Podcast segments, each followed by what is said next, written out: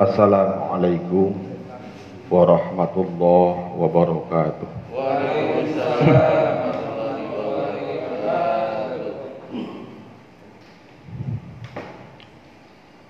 Bismillahirrahmanirrahim. Alhamdulillahi rabbil alamin. Allahumma salli wa sallim ala sayyidina Muhammad wa ala alihi wa ashabihi ajma'in. Rabbi shrah li sadri wa yassir li amri wa hlul 'uqdatam min lisani yafqahu qawli. Allahumma rabbana zidna ilman warzuqna fahman. Allahumma faqihna fid din wa 'allimna ta'wil. اللهم فقهنا في الدين وعلمنا تأويل اللهم فقهنا في الدين وعلمنا تأويل سبحانك لا علم لنا إلا ما علمتنا إنك أنت العليم الحكيم wala haula wala quwata illa billahil alil azim. Alhamdulillahi rabbil alamin. Amma ba'du.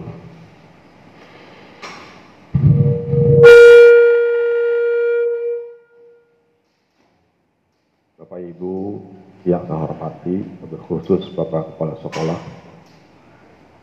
Ada anak-anak di rumah? Ada anak-anak? Ada. Ya, anakku sekalian masih setia ya bergabung di kajian tafsir yang Bapak cintai. Alhamdulillah dalam suasana uh, apa ya panas ya suasana situasi yang panas negara kita dari berbagai dimensi. Mudah-mudahan uh, pergaulan kita dengan Al-Quran menjadi penyejuk. Ya, ya Pak Tito, kalau kita baca medsos ya, suasananya panas ya.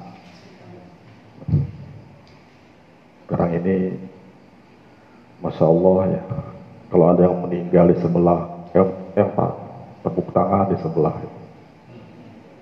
Bukan sedih, padahal sama muslim. Sedih kita lihat, kita yang sedih gitu. Keterbelahan negara kita sampai-sampai ada yang meninggal pun dianggap kutukan. Padahal belum tentu. Makanya haji kita juga kalau misal berhasil sesuatu jangan alhamdulillah doa saya dikabul. Jangan. Belum tentu doa itu yang dikabul Allah. Mungkin dari yang lain. Nanti ke sananya kalau ada sesuatu yang tidak enak, kita langsung mengatakan terkutuk kamu. Kita belum tentu. Jadi saling mengkutuk, insya Allah. Yang lebih menyakitkan, seorang ulama meninggal dikatakan dapat kutukan. Mudah-mudahan kita selamat dari fitnah akhir zaman ini dan kajian-kajian kita uh, atau bahasa lainnya uh, takorup kita kepada Allah dengan Al-Quran menjadi penyejuk dalam kehidupan kita baik secara pribadi maupun keluarga. Amin. Amin.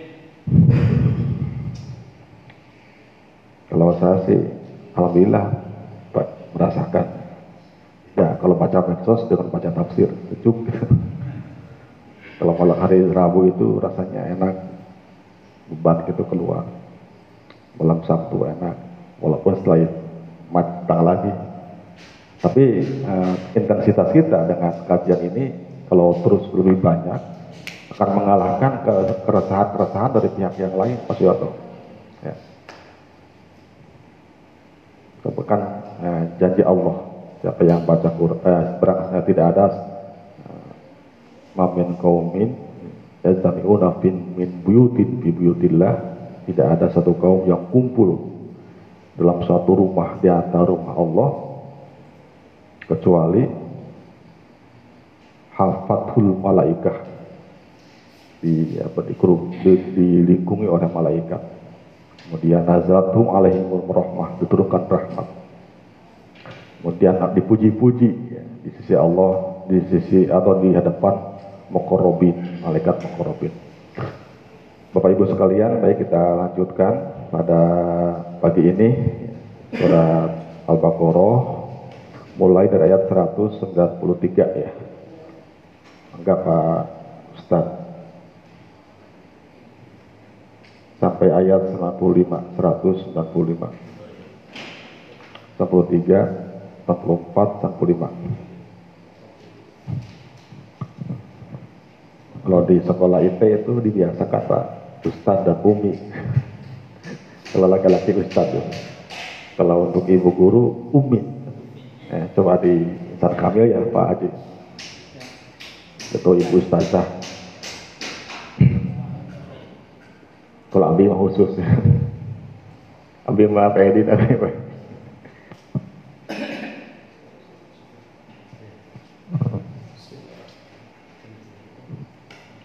Assalamualaikum warahmatullahi wabarakatuh. Bapak dan Ibu Guru serta siswa dan siswi SMA IT Bina Bangsa Sejahtera untuk kajian tafsir kali ini kita lanjutkan surah Al-Baqarah ayat 193 sampai dengan 195 kita baca bersama-sama. أعوذ بالله من الشيطان الرجيم بسم الله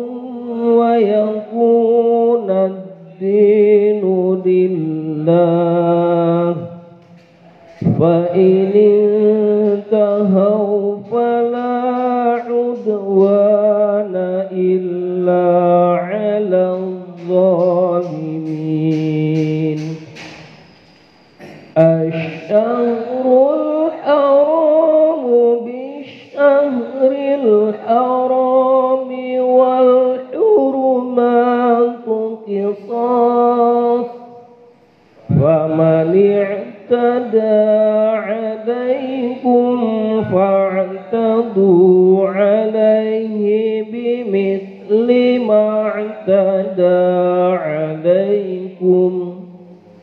واتقوا الله واعلموا أن الله مع المتقين.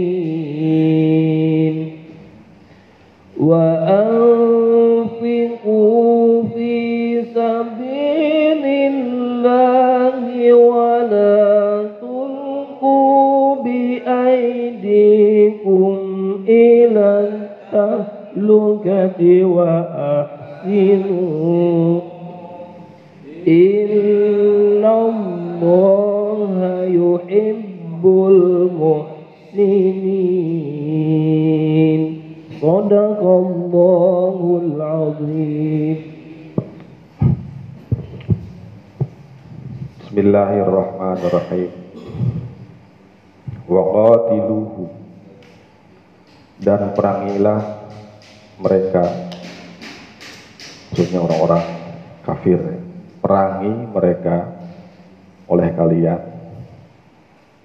Hatta sehingga la takuna tidak ada tidak tersisa tidak ada. Fitnatun fitnah. Di sini fitnah itu maksudnya musyrik kemusyrikan dan kekafiran tidak ada lagi fitnah tidak ada lagi kemusyrikan di dunia dan kekafiran wayakunu dan ada dan hanya ada adinu agama lillah kepada Allah. Jadi yang ada hanya agama Allah, agama Islam. Fa ini tahu dan apabila mereka berhenti menghentikan intaha selesai intahau mereka selesai. Kalau dalam kitab kuning itu ada huruf Hamzah alif dengan ha a ha. Itu intaha. Kalau ada keterangan bla bla bla ujungnya selesai. Intaha. Hurufnya a dengan ha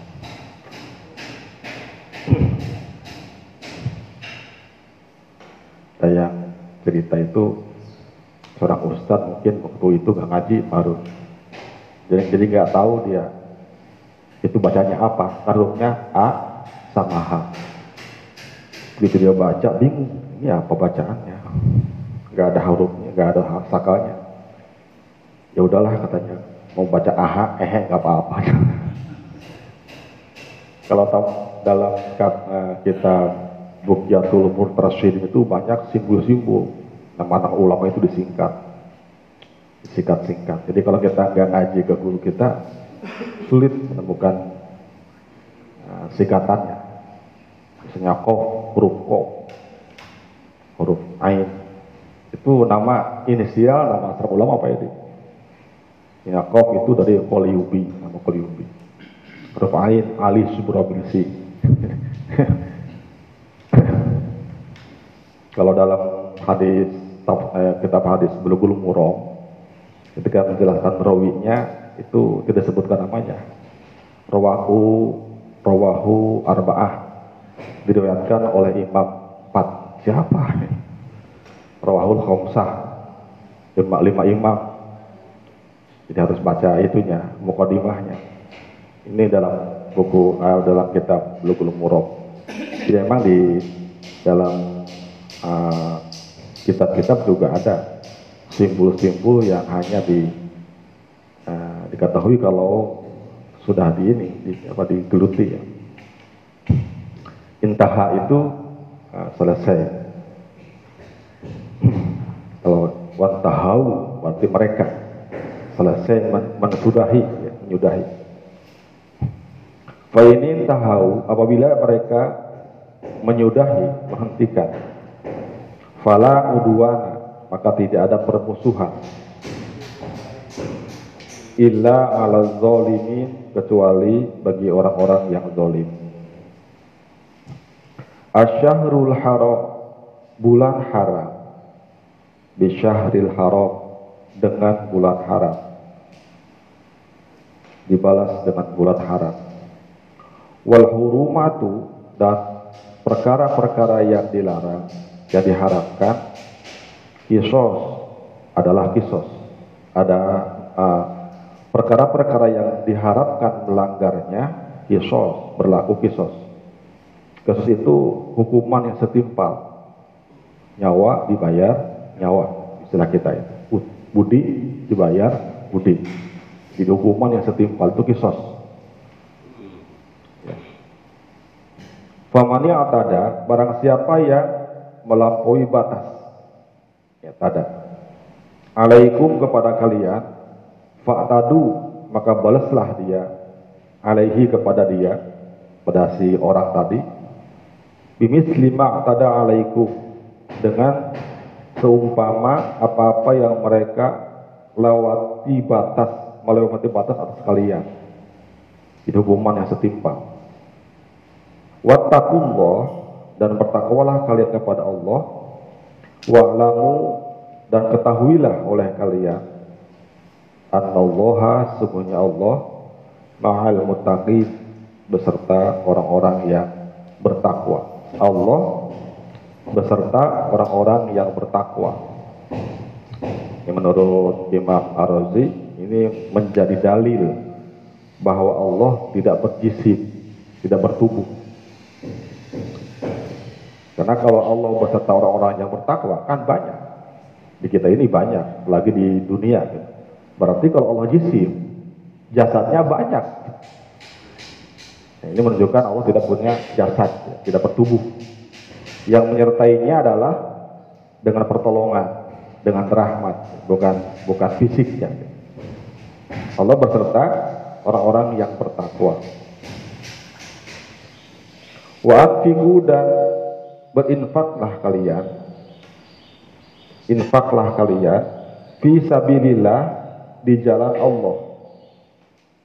Wala tulku dan janganlah kalian menjerumuskan menjatuhkan.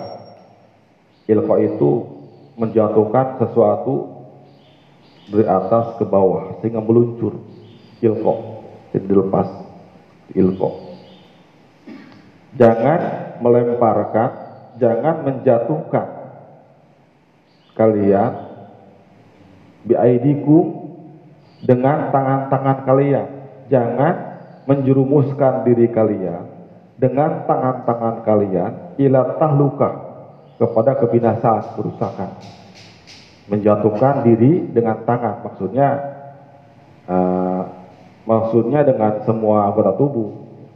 Disebutkan tangan karena biasanya pekerjaan itu dominan dikerjakan oleh tangan. Jangan sampai anggota tubuh menjadikan seseorang menjadi sebab seseorang celaka gitu. Matanya, telinganya. Itu maksudnya wala tulgu biaidikum ila tahluka. Wahsinu dan berbuat baiklah. Innallaha berbuat baiklah kalian ihsan. Innallaha sebenarnya Allah yuhibbul muhsinin mencintai orang-orang yang ihsan. Ihsan dalam arti berbuat kebaikan atau ihsan dalam arti uh, antak budak karena katarahu wa ilam takun tarahu karena yaroka beribadah beramal sampai seolah-olah dia uh, melihat Allah saking sungguh-sungguhnya. Atau kalau tidak bisa sampai saat sampai taraf itu, yakin bahwa ketika kita berbuat baik, ketika ketika kita beribadah disaksikan oleh Allah. Yakin disaksikan oleh Allah itu ihsan. Baik Bapak Ibu sekalian, itu terjemah. Ayat ini masih berkaitan dengan ayat-ayat yang kemarin kita bahas, yaitu menjelaskan tentang uh, perang ya. Berperang atau jihad fi sabilillah. Dalam ayat-ayat kemarin kita uh, mulai dari ayat 190 190 ya 60 ya. Perintah berperang kepada orang yang memulai perang pada kita tapi uh, di situ juga ada meskipun perang itu diperintahkan, ada rambu-rambu ya yang tidak boleh dilanggar. Tetap ada tiga. Kemudian ayat berikutnya 11 uh, dijelaskan bahwa perintah berperang ya, di mana pun kamu menemukannya ya. Karena uh, apa namanya fitnah itu lebih kejam daripada pembunuhan. Baik, kemudian pada ayat berikutnya sekarang waqatiluhum hatta la takuna fitnah. Perangilah mereka sehingga tidak ada lagi fitnah. Fitnah di sini itu adalah musyrik, ya, kemusyrikan. Jadi seolah-olah berperanglah kalian wahai orang-orang muslim dengan orang-orang eh, wahai orang muslim sehingga di dunia ini tidak ada lagi kemusyrikan, kafiran. Agama hanya yang ada agama Islam. Nah, ini menurut uh, pendapat yang pertama.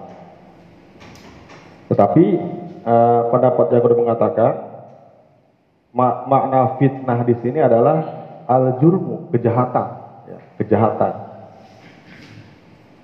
Uh, misalnya pelanggaran-pelanggaran atau kejahatan-kejahatan uh, uh, kriminal-kriminal yang bisa menteror umat Islam.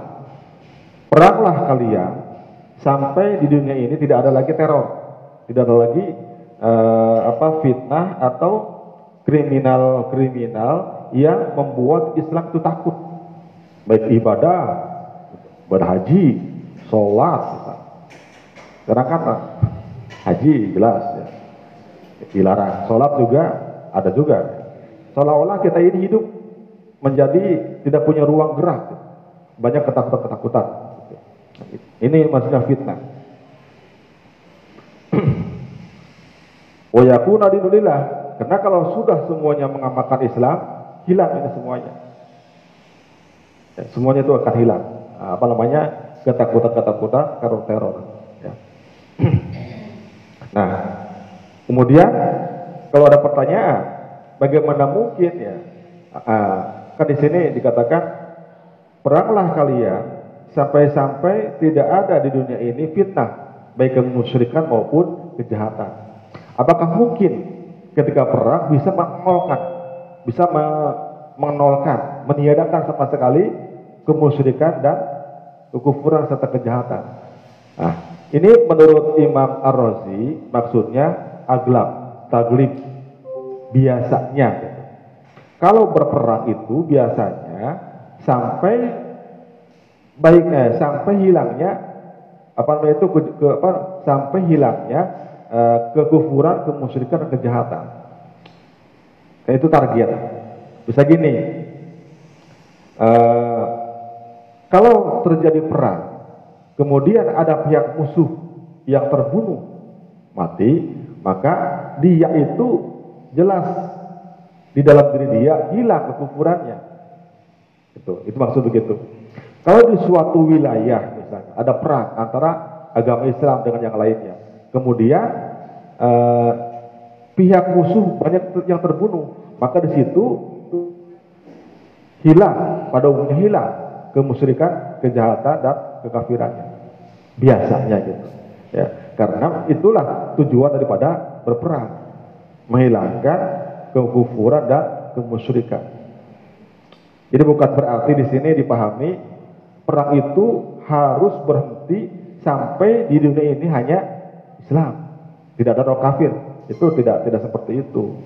Ya karena hukum Allah tidak tidak tidak seperti itu. Kalau karena kalau Allah menghendaki dunia ini hanya orang Islam yang ada pasti terjadi. Karena tapi Allah tidak menghendaki. Kalau Allah menghendaki semua manusia itu agamanya satu, Islam terjadi. Tapi kalau begitu kan nggak kelihatan keadilannya. Dan Allah kelihatan mana yang berbuat baik mana yang tidak. Bahasa kasarnya atau neraka kosong kalau nggak ada kejahatan. Gitu. Jadi maksud maksud di sini adalah kebiasaan, ya galib-galibnya. Galibnya itu perang akan berakhir atau akhir daripada perang adalah menghilangkan kekufuran di medan pertempuran. Gitu. Jadi kalau misalnya perangnya dulu di Madinah, bisa perang apa perang Badar, maka di situ yang tersisa hanya agama Allah. Tidak berarti berlaku untuk semua daerah saat itu. Gitu. Kalau misalnya perang, apalagi perang Uhud, perang Honda, sampai di situ tidak ada lagi kemusyrikan. Gitu. Itu maksud. Nah sekarang kecuali kalau misalnya sudah di di apa namanya ditabuh perang sedunia, maka kemusyrikan harus dihindarkan di dunia. Ya wa yakuna dinu lillah. Fa ini tahu fa in fa ini tahu fala udwana ila ala zalimin. Kalau mereka berhenti berperang maka uh, kalau mereka itu berhenti dari perkara-perkara yang karenanya umat Islam wajib berperang, maka uh, pala juzu kita luhu. Kalau misalnya mereka berhenti ya dari segala sesuatu yang menyebabkan orang muslim wajib berperang atau kalau mereka berhenti dari sesuatu yang dengannya seorang muslim wajib berperang maka pantahau berperang jadi kalau misalnya uh, perang misalnya misalnya secara personal ya kalau misalnya orang yang dihadapi itu sudah sudah meninggalkan kekufurannya, udah jangan diserang gitu. Atau misalnya terjadi perjanjian, ya perjanjian, gencatan senjata. Kan biasanya kan ada namanya kafir muahad ya. Ada perjanjian, mereka biasanya dipungut jizyah. Ah, apa jizyah itu peti ya, sebagai kompensasi dari menjaganya. Jadi kalau jadi kalau misalnya ada wilayah negara muslim, di situ ada juga bisa juga hidup orang kafir. Tapi biasanya mereka disebut kafir muahad. Ada perjanjian. Ya perjanjian bahwa mereka akan dijamin keselamatannya, keamanannya, baik jiwa raga maupun hartanya oleh orang Islam. Tetapi ada konsekuensi, ada kompensasi. Mereka harus bayar jizyah. Gitu. Dan mereka dijaga, tidak tidak boleh di, dizolimi. Bahkan kalaupun mereka misalnya curi uh, harta bendanya orang muslim maka si muslim tetap dihukum kisos potong tangan tuh karena mereka kafir muahad kafir yang ditanggung keamanannya nah kalau sudah masuk Islam meninggalkan kekufuran atau terjadi perjanjian namanya namanya muahad ya atau ahdun maka berhentilah berperang itu, itu dalam Islam. Ini tahu fala urwan ila zolimin. Kalau misalnya uh, masih terus berperang berarti mereka itu uh, termasuk orang-orang yang zolim. Ya kalau pasukan Islam meskipun pasukan Islam ya kalau mereka misalnya menyerang orang-orang yang sudah meninggalkan kufurannya karena belas dendam misalnya atau mereka sudah janji sudah ada perjanjian perdamaian janji perdamaian maka mereka kelompoknya orang kafir eh, orang zolim ya. dan Allah tidak suka. Tidak suka. Bukan bukan lagi perang karena membela agama. Itu kategorinya kalau begitu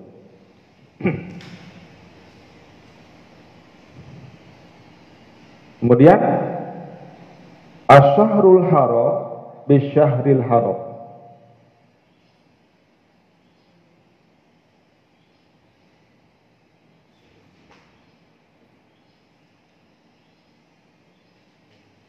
Bulan haram itu dengan bulan haram. Maksudnya begini, uh, kan dalam Islam itu ada bulan-bulan haram ya, yang diharamkan untuk berperang. Dalam suatu riwayat, Rasulullah SAW menurut Ibnu Abbas ya, diceritakan oleh Ibnu Abbas, Mujahid dan Imam Dohak ya, diriwayatkan Rasulullah SAW itu keluar di apa uh, di tahun ke-6 ya untuk ke Mekah guna melaksanakan umroh. Ya, bersama Rasul itu ada sekitar 100 1400 uh, muslim dan sahabat. Kemudian seperti seperti diceritakan minggu lalu, sampai di Hudaybiyah itu tertahan. Ya, kan dihalang-halangi oleh orang kafir Mekah. Maka terjadilah perjanjian. Perjanjian apa? Perjanjian Hudaybiyah. Dia Rasulullah pulang lagi dengan dengan dengan kesepakatan tahun depan kembali ke Mekah untuk kodok ya kodok umroh pada tahun ke 7 nah ketika Rasulullah pada tahun ke 7 Hijriah bersiap-siap ke Mekah untuk kodok umroh ada di antara sahabat yang merasa khawatir gitu merasa khawatir itu mereka kembali dihalang-halangi dihalang-halangi ya dan ketika mereka dihalang-halangi, mereka enggan untuk melawan, meladeni gitu. Karena Jul Julqa'dah itu ada di bulan haram. Ya Julqa'dah, Julhijjah, Muharram dan bulan Rajab. Nah di bulan Julqa'dah itu para sahabat merasa enggan untuk berperang karena merasa larang, dilarang. Maka turun ayat ini. Asyahrul haram bisyahril haram. Kalau mereka ya, menyerang kamu di bulan bulan haram, ya serang juga gitu, maksudnya. Jadi penyerangan di bulan Muharram Allah halalkan perang. Yang yang di, yang dilarang itu adalah melakukan perang dengan cara memulai. Tapi kalau sudah untuk mempertahankan, Allah nggak melarang. Asyahrul haram bisyahril haram. Kalau mereka memerangi kalian di bulan haram, maka lawan dah di bulan haram juga. Gitu. Dibolehkan. Ini yang membuat mereka semangat itu. Wah kalau begitu udahlah, ya tunggu apa lagi? Ini pendapat yang pertama. Pendapat yang kedua ada mengatakan ayat ini berkaitan dengan seperti riwayat dari Al Hasan bahwa orang-orang kufar itu pernah mendengar, ya, pernah mendengar bahwa Allah Subhanahu Wa Taala melarang Rasul dan sahabatnya untuk berperang di bulan haram. Jadi larangan perang di bulan haram itu juga sampai ke telinga orang-orang kafir. Nah, ketika mereka tahu bahwa umat Islam itu dilarang perang di bulan di bulan haram, ini mereka buat punya rencana. Kita perangi mereka itu, pasti gak ngelawan gitu. Udah kesempatan gitu. Mereka datang di bulan haram, bulan Dzulqa'dah, kita hancurkan mereka, kita perangi mereka. Dan mereka pasti tidak akan melawan karena dilarang gitu. Nah, turun ayat ini asyahrul haram bisa haram. Udah, kemudian lawan aja gitu. larangan itu tidak berlaku. Allah turun, jadi Allah turunkan ayat ini untuk memberikan uh, legalitas kepada orang muslim melawan meskipun di bulan haram. Jadi maka karena pada menurut riwayat pada tahun ke-6 itu sempat saling melempar-lempar juga. Melempar-lempar ini batu juga melepas panah. Kan kalau dulu itu pedang itu bukan sebagai alat perang saja, tapi memang kebiasaan di bawah. Gitu. Ya, jadi tandanya orang itu mau pergi ya, bawa pedang. Kalau kita bawa HP sekarang, kalau ketinggalan HP kayak gimana gitu. Kalau orang alam itu pedang di bawah. Iya, jadi tidak harus perang saja atau panah gitu. Jadi itu jaga-jaga kalau ada apa-apa mereka udah udah punya persiap punya apa alat. Gak ada razia waktu itu. Gak ada razia senjata tajam. Gak ada. Ya kalau sekarang, ya sekarang kan tidak, tidak boleh ya kecuali karena logik karena umumnya orang yang bawa senjata tajam mau berbuat jahat. Soalnya pedagang, pedagang. Iya, iya. Kayak si itu ya, yang orang Banten itu, bawa belok setas. Saya ke mana nanya, ini nggak diperiksa? Enggak lah, orang dagang. Tahu kalau sih. Wal hurumatu kisos. Hurumat itu jamak. Hurmah. Kalau mau mufradnya hurumah. Hurumah itu maksudnya eh, sesuatu yang dilanggar, yang dilarang untuk melanggarnya. Yang dilarang melanggarnya itu hurmah. Haram lah pada kitanya. Karena haram itu nggak boleh dilanggar, ya, harus ditinggalkan. Hurumat. Nah, kenapa dijamakan? Karena maksud hurumat di sini itu pertama adalah bulan-bulan haram. Bulan-bulan haram itu Dzulqa'dah, Dzulhijjah, Muharram, Rajab. Jamak empat. Kemudian ada yang dimaksud juga bulan-bulan haram. Bulan-bulan haram itu eh bulan haram. Tanah haram yaitu Mekah, Madinah. Kemudian hurumat juga di sini maksudnya adalah ihram. Ketika ihram kan ada perkara-perkara yang dilarang. Jadi hurumat di sini, makasih buat itu.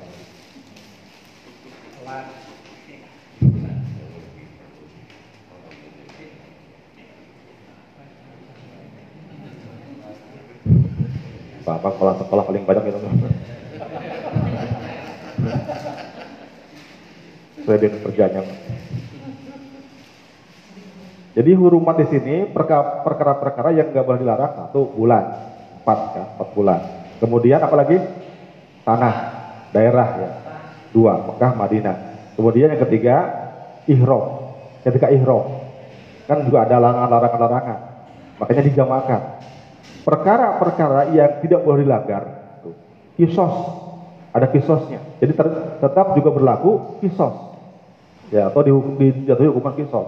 Kisos ini adalah eh, maksudnya eh, hukuman yang yang setimpal, yang yang sesuai dengan kesalahannya. Eh, mengenai kisos ini sudah kita bahas ya di bulan puasa ya. Di bulan puasa masih ingat Pak Ujang? Lupa ya. Dulu waktu itu pertemuan pertama ya.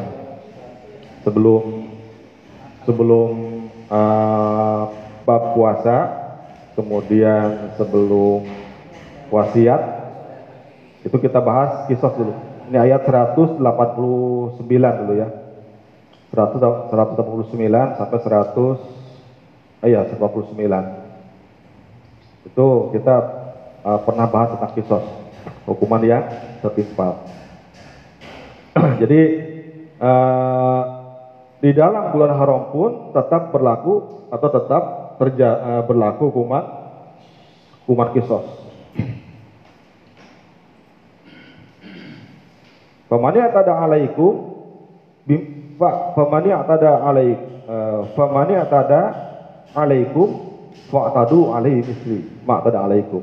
Kalau mereka melanggar dengan melampaui batas, ya balas aja gitu maksudnya. Jadi ini memperkuat buat tadi. Memperkuat tadi. Kalau mereka memerangi, perang. Kalau mereka menzalimi, lawan. Ini eh, dalam Islam menunjukkan ada hukuman yang setimpal. Jadi kalau kita bisa medsos ya, kan ada yang mengatakan anjing, balas juga anjing kamu. Jadi setimpal kita. Enggak harus selalu lemah lembut. Iya, dalam pada jam.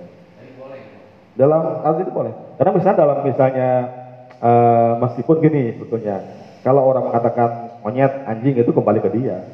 Kan dia juga monyet, sama ada sejenis ya. Ah-ah. Kembali ke dia. Bahkan kalau orang yang dia sumpahinya itu orang soleh, pasti kembali ke dia. Karena yang monyet itu dia sendiri yang jelas mengatakan monyet.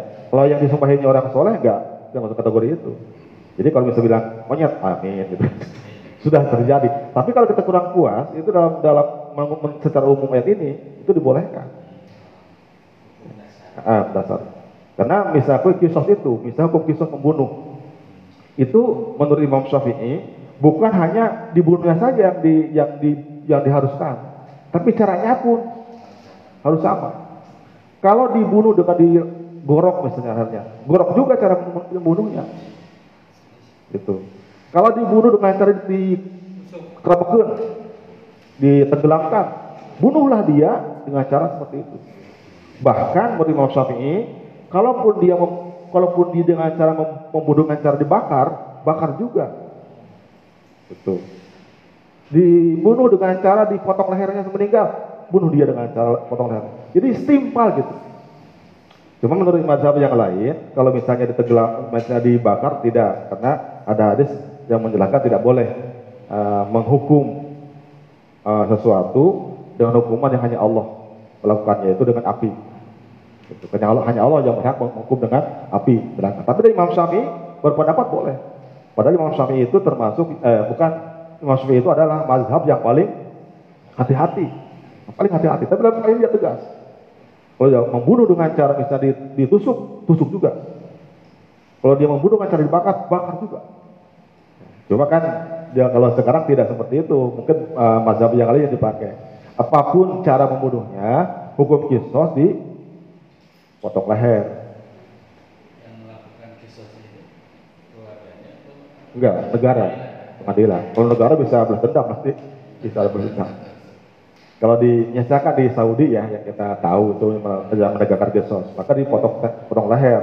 Karena itulah yang paling yang paling cepat pak cepat mencapai klimaks kematiannya. Kan di dunia ini banyak cara ya.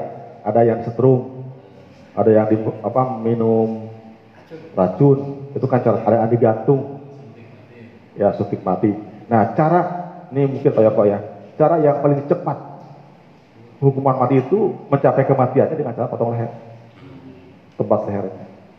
Karena kalau lebih lebih lebih, lebih enteng terasa bagi bagi orang yang dihukum, yang terhukum. Dibanding mis- misalnya di setrum, kadang-kadang kan belum tentu sekali mati katanya. Atau di apa namanya disuntik, jadi lebih lama saat sakitnya, rasa sakitnya. Nah kalau Imam Syafi'i gimana kalau misalnya dapat dipotong ta- dipotong dipotong apa eh, orang yang membunuh dengan cara dipotong tangannya? Kata Imam Syafi'i ya bunuh dia. Hukum kisos. Kisos saja dengan cara potong juga tangannya. Kalau nggak mati baru baru dipotong lehernya. Dua kali tapi itu eh, mengenai kisosnya hukum istiqamahnya itu semua semua ulama sepakat. Semua sepakat. Kalau yang kalau caranya baru situ ada perbedaan. Meskipun di bulan haram, di tanah haram, berlaku hukum kisos. Berlaku hukum kisos. Ada juga ya, misalnya bagaimana kalau ada yang membunuh seseorang memegang, seseorang yang membunuhnya, yang memegangnya di penjara, yang bunuhnya dimati, dihukum mati. kalau kalau enak kalau disuruh, disuruh, ada pembunuh bayaran. Itu ya terlalu lama, ada yang dibunuh dua-duanya dan mengatakan dibunuh, yang membunuhnya. yang nyuruhnya di, di penjara. Ya. Ada ada ulama yang berpendapat dua-duanya. Karena uh, pembunuh bayaran gak mungkin bunuh tanpa dibayar. Eh, bayarnya juga tanggung jawab. Kemudian yang membayar bayar, kemudian yang membunuh dihukum. Karena ke- kalau dia bayar, nggak dieksekusi, nggak juga mati.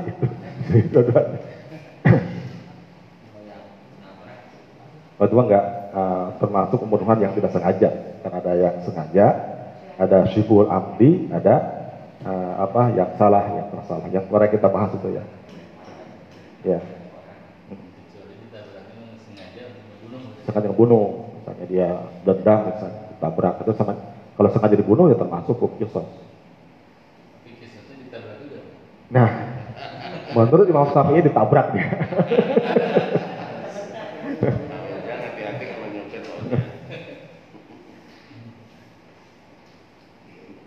kalau ini misalnya melukai ya, itu menurut Imam Syafi'i dilukai juga hukumannya.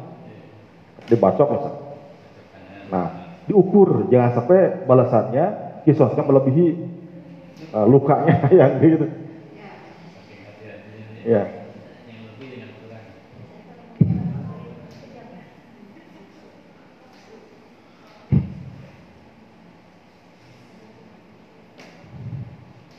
Nah, tapi dengan begini uh, Allah berfirman wa fil qisasu hayatun ya ulil albab.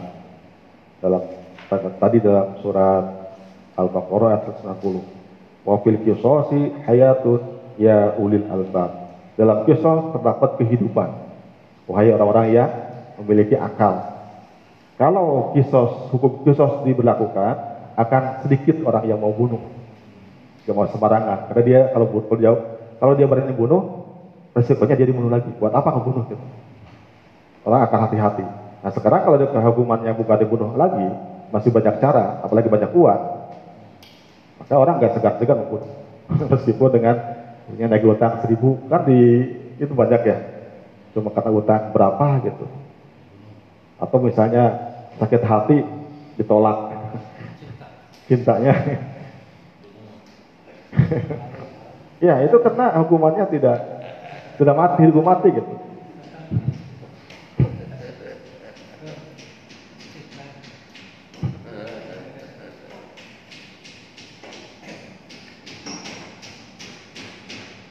Jadi di sini eh Famanya atada alaikum fa'tadu fihil amru yuqab bima yuqabilul tidak minal jaza wa takdir.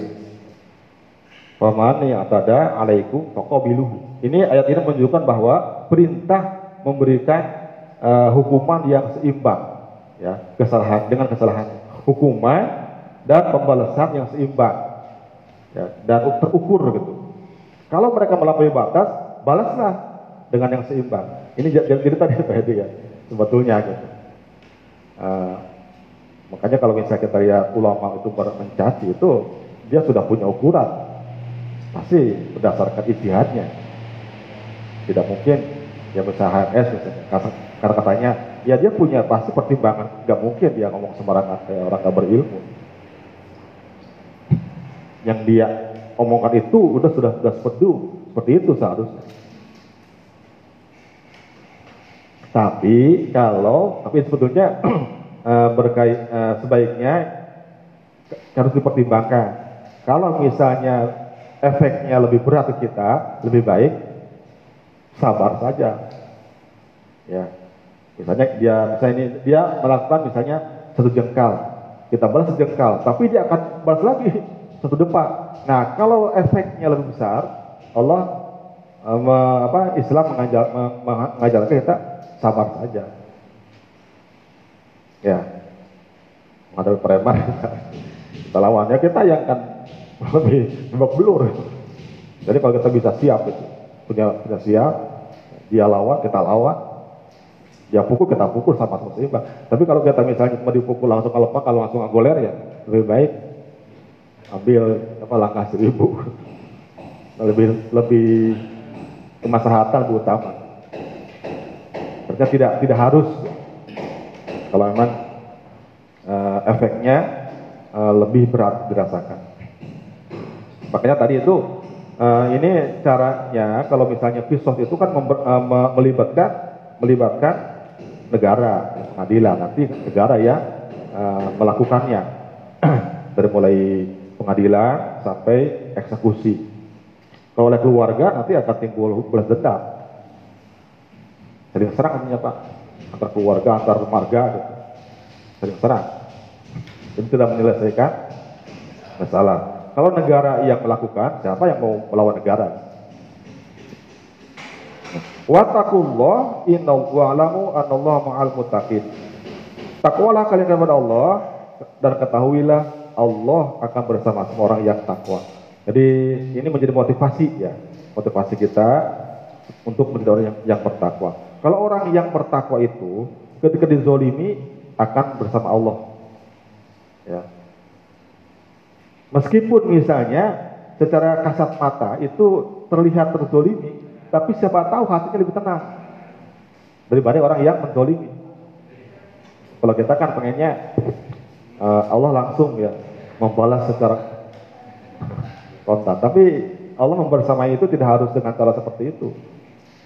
Barangkali hidupnya lebih tenang, misal keluarganya lebih tenang dibanding orang yang zolimnya. Hidupnya mesti nggak tenang, nggak nyenyak tidur dan sebagainya. Jadi membersamainya itu tergantung kepada kehendak Allah Subhanahu wa taala.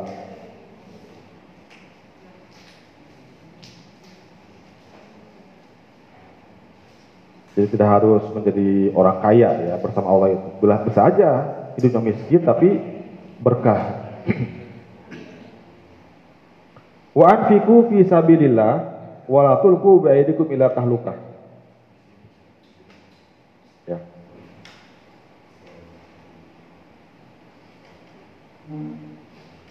In, infaklah berinfaklah kalian di jalan Allah.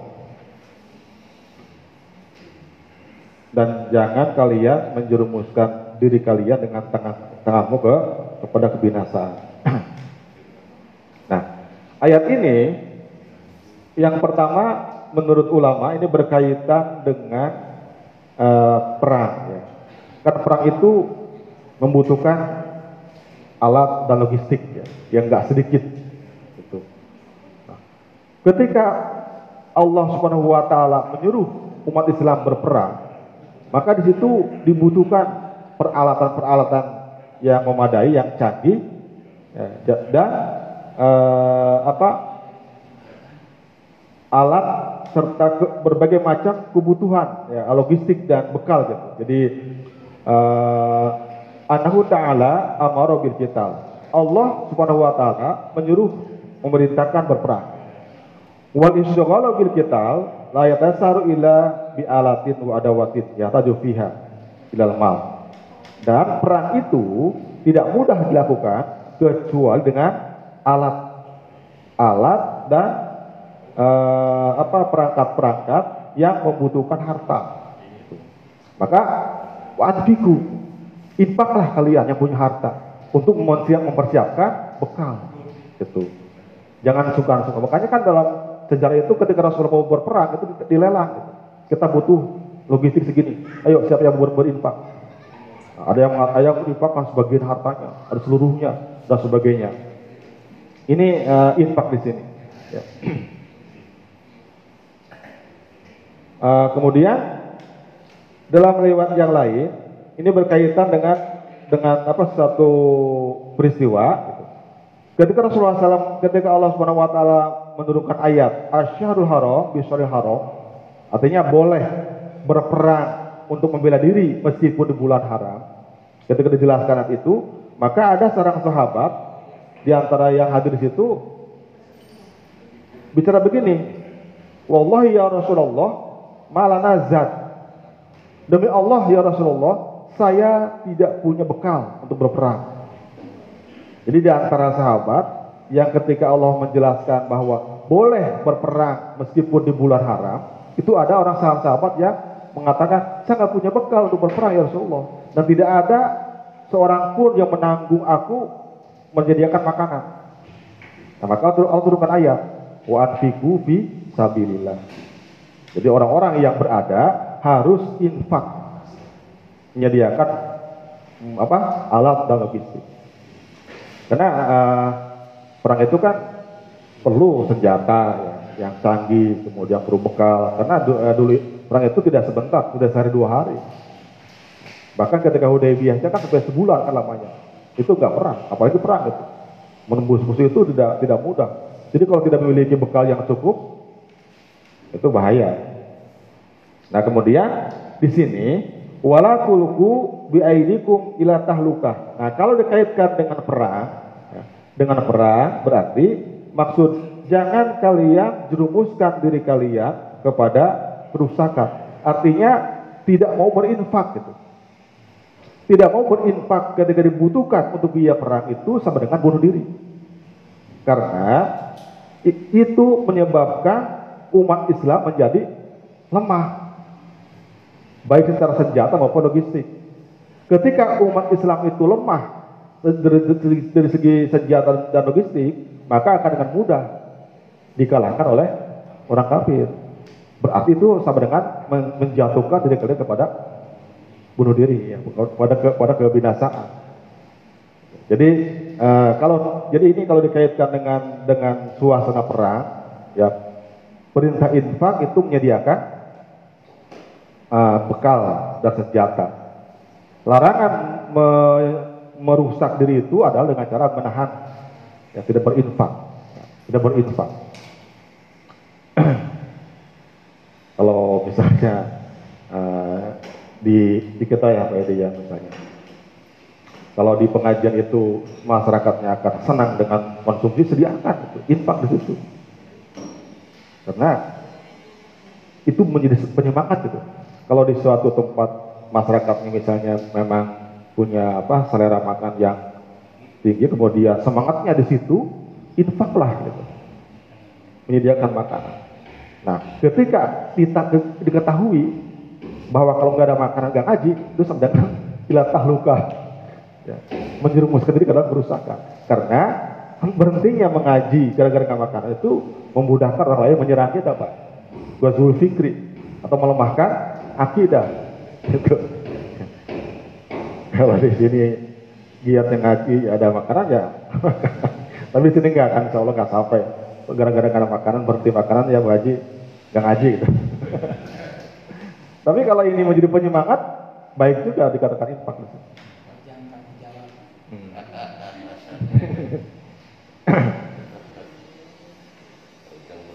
Itu uh, berdasarkan konteks ya, konteks di sini.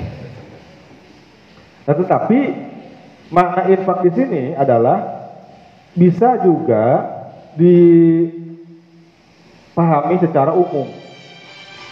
Ya. Jadi uh, me me mengamalkan ayat ini tidak secara kontekstual. Kan konteksnya tentang perang. Ketika perang terjadi, maka harus ada yang infak. Nah, tetapi secara uh, dengan apa namanya diumumilaf uh, dengan keumuman lafaznya ini bisa ditarik kepada berbagai macam uh, tujuan. Ya. Jadi anal infak huwa sorful mal ila wujuhil masolih. Infak itu adalah mendayagunakan harta untuk tujuan-tujuan yang maslahat. Apa pun misalnya, jalan, silaturahim.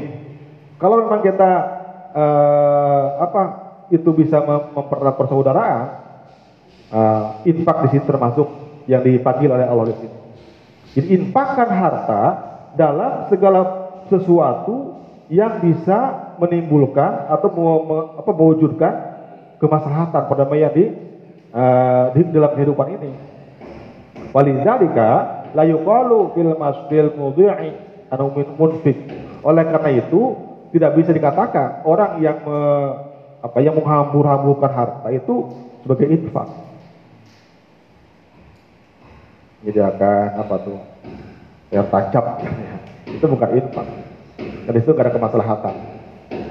Atau misalnya apalah gitu ya, yang orang punya harta kemudian dia apa namanya disebarkan, tapi tidak ada kemaslahatan baik dunia maupun uh, kehidupan dunia atau akhirat. Itu bukan bukan infak. Jadi infak itu adalah uh, pendaya, me, me, memberikan harta dalam sesuatu yang bisa mendatangkan manfaat dan kemaslahatan. Iya secara syariat. Nah, atau di sini dikaitkan dengan fi sabilillah.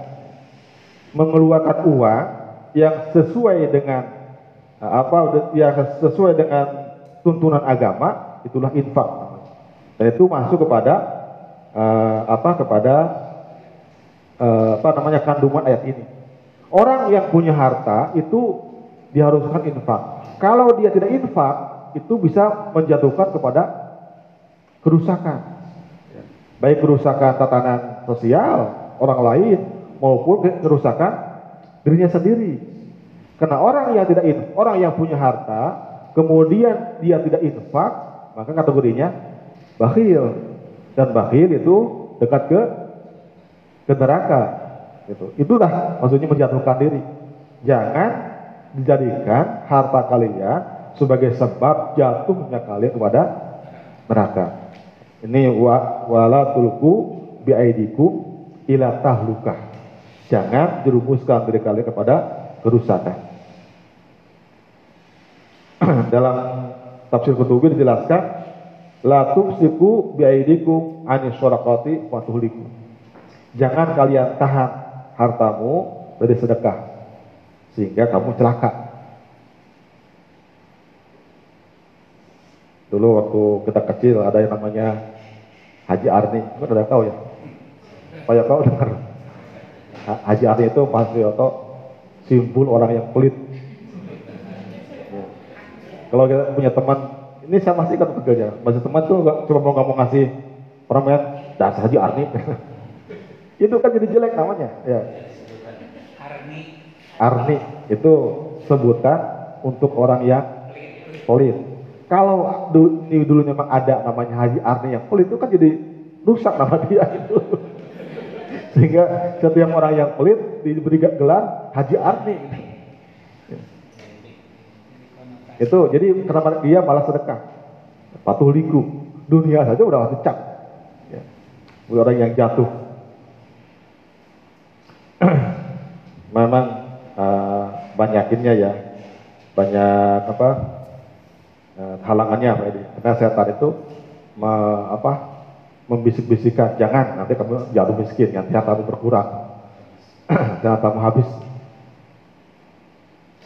Kemudian menurut Ibnu Abbas dijelaskan wala tumsiku anin nafqati ala du'afa fa innahum idza takhallafu ankum alaikum adu fatuhliku. Janganlah kalian menahan-nahan untuk berinfak kepada orang-orang lemah, orang-orang orang-orang miskin ada orang-orang yang duafa. Karena kalau mereka sampai jatuh memusuhi, terjadilah kerusakan. Yang ketiga, menurut Zaid bin Aslam, la tusafiru fil jihad bi zadin. Jangan kalian uh, berangkat perang tanpa perbekalan. Jadi Maksud wala tulku biaidikum ila tahluka. Jangan berani berperang tanpa perbekalan. Itu namanya nekat ya. Namanya nekat. itu maksud rusak kenat uh, apa? Perang itu untuk mencapai kejayaan ya. Kalau perang tanpa persiapan, tanpa bekal, maka itu kerusakan terjadi.